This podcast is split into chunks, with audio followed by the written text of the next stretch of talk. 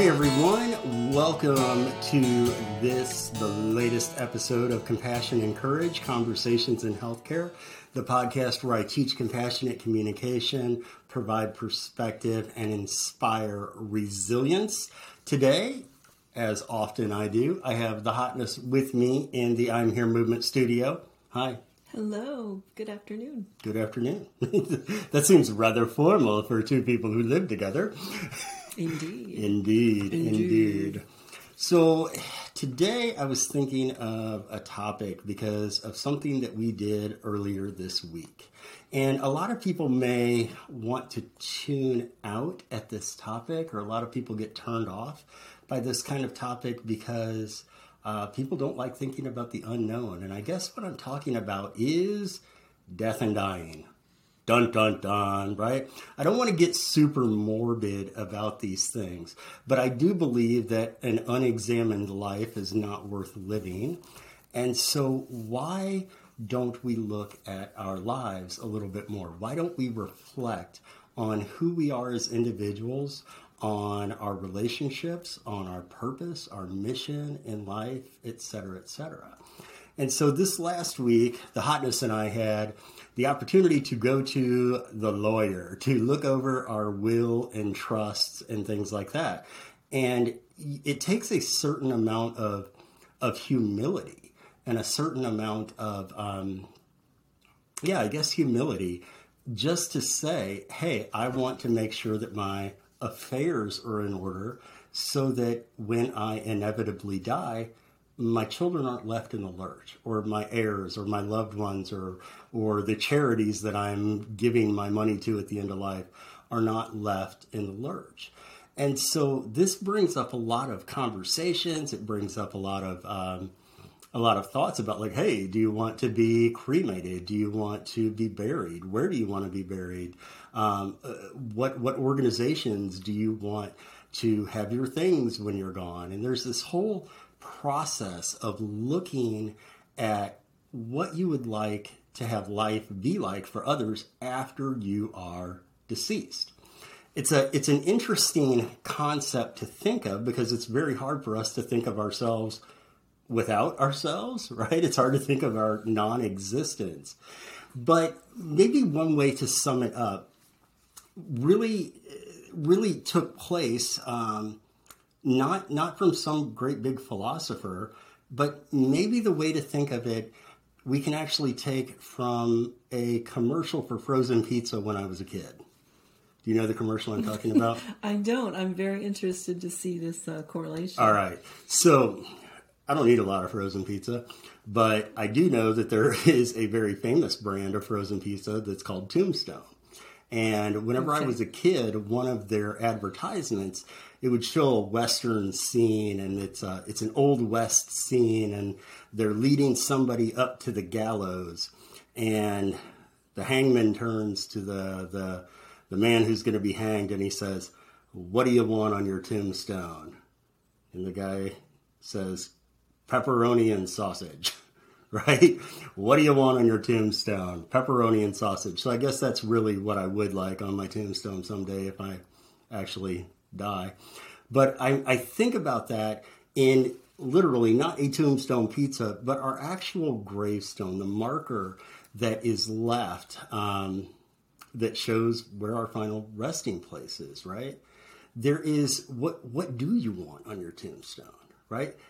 If you think about what you want on your tombstone, it might help you have a little bit better idea of how you want to live your life, right? Right. So I remember you and I having this discussion years ago about like what would you want on your gravestone? And I remember you saying, well, I don't want it to just say uh, loving mother or faithful wife and you said you didn't want to say anything professional like editor extraordinaire or any of those types of things. Um, but, and I remember you saying to me, what, what would I want on my tombstone? And I suggested she was very good at loving. She was very good at loving. And I think about that for you. That's the legacy that you will leave is the love that you have put into the world. And I hope that's at least part of the legacy that I leave too. Right? We we have this opportunity now while we are alive to help create the life that we want to, that we hope to someday leave behind, right? We have the ability right now to start working on those things that are important enough for us that we want it to be immortalized on our tomb.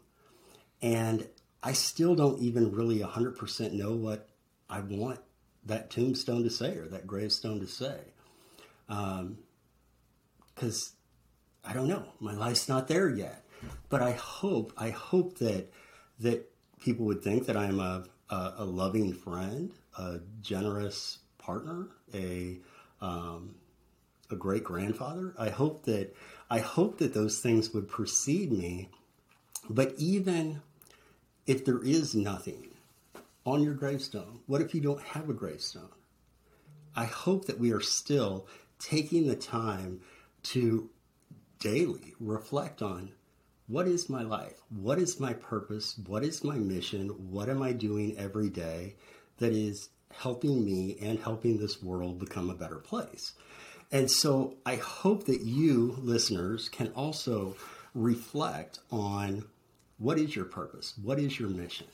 And are you spending time every day trying to achieve that goal of having the best life you can so that when our time on earth is actually up, the memories that we leave behind are there. And it's not just a word or two or three on a tombstone, but it's a legacy of love and relationship and tenderness that we get to pass down to generations that are as of yet unborn. That's how I feel like I spend my uh, certain portions of my days every day. What about you? Do you think about what the life will be like after you're gone?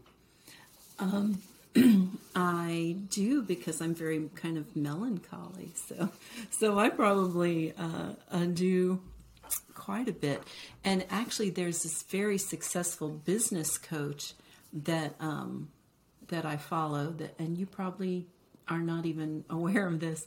That uh, one of the things he does and suggests is he's written his own obituary, and he gets up and reads it and tweaks it every day um, to try to live up to what he wants said about him at the end of his life, so that as an aspirational uh, way to, to structure his life. Um, That's interesting that every day or or you know even even once a month or once a quarter that you pull out what you'd like to be written up after you're dead.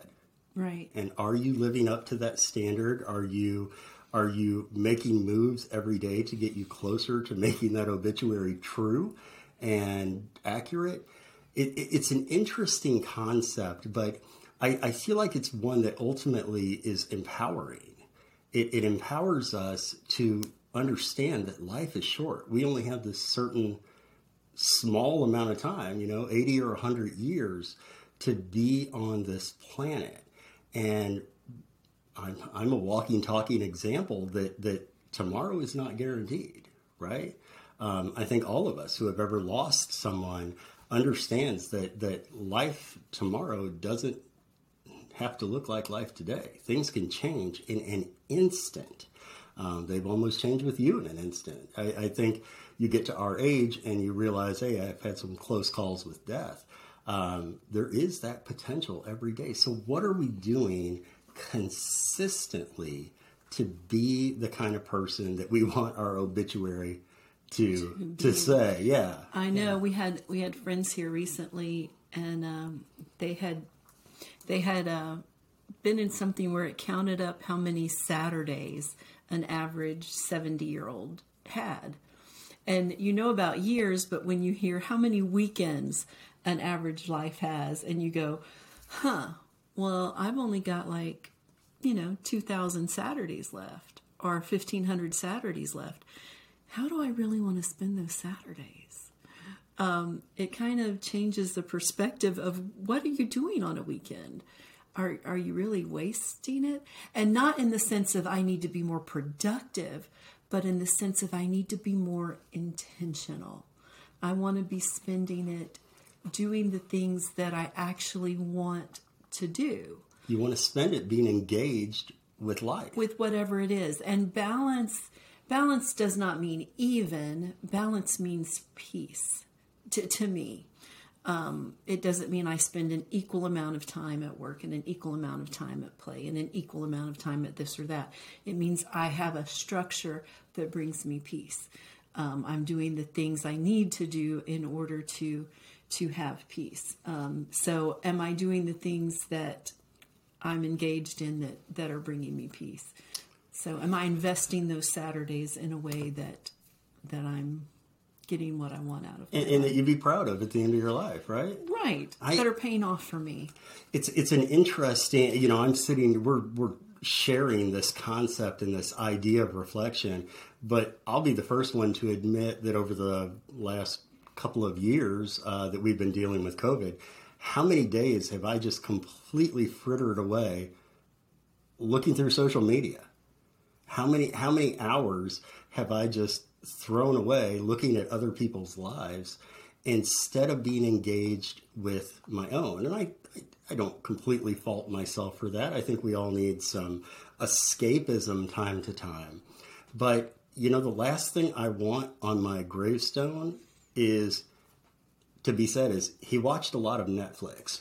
Oh well, now for some person, I'm gonna, for some we have had people, this. We have had this conversation for because some people slowing loves... down. For some people, slowing down to watch Netflix may be a move in the good direction. Yeah, you're right. For for really, you know, type A, working all the time, people slowing down may be part of getting in balance. Now, for some people, watching a little less Netflix may be a good investment. So I'm not judging, but you know, slowing down is good for some people. I think slowing down and being reflective is good for all of us. I think I think we could all benefit from slowing down and and taking a a different perspective on life, right? How am I spending my days? My weeks, my years.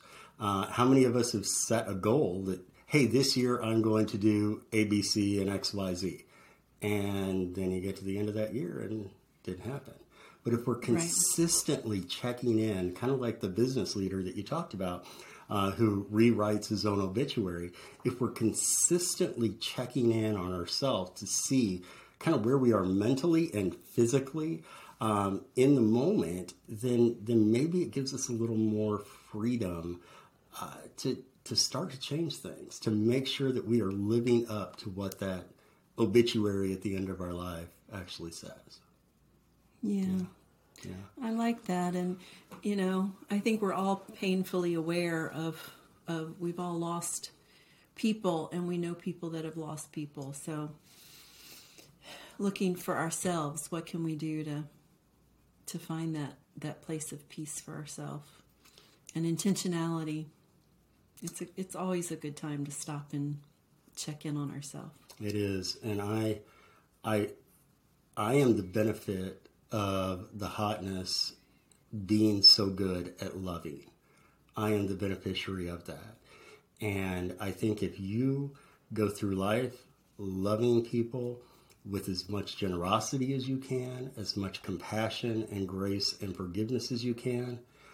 No matter if you made millions of dollars or wrote best selling novels or became an Instagram success, whatever the case may be, if we love the people that we're around, if we invest in the people we are around, and, and we try to generate as much love and compassion in this world as we can, we're making life better for us while we're here on Earth. And I think that's where where we all should try to be. Mm-hmm. Yeah. So thank you. Thank you for uh, being with us today, and thank you for sticking with this topic, which might be slightly morbid and off putting to some people. Uh, but I do believe that the, the more that we look at reality, the more we can also adjust our reality. So, thank you so much to all of you listeners for tuning in today. Uh, thank you for being with us for this episode of Compassion and Courage Conversations in Healthcare. Thank you to the Hotness for being here. And also, thank you to you listeners for rating, reviewing, subscribing, sharing all the information about the podcast. Please be sure, if you have not yet, uh, please go back to the first six episodes and uh, listen to those for the six tips for resilience and self care. And we will see you next time on Compassion and Courage. Thank you for being with us. Thank you. Thank you. Thank you.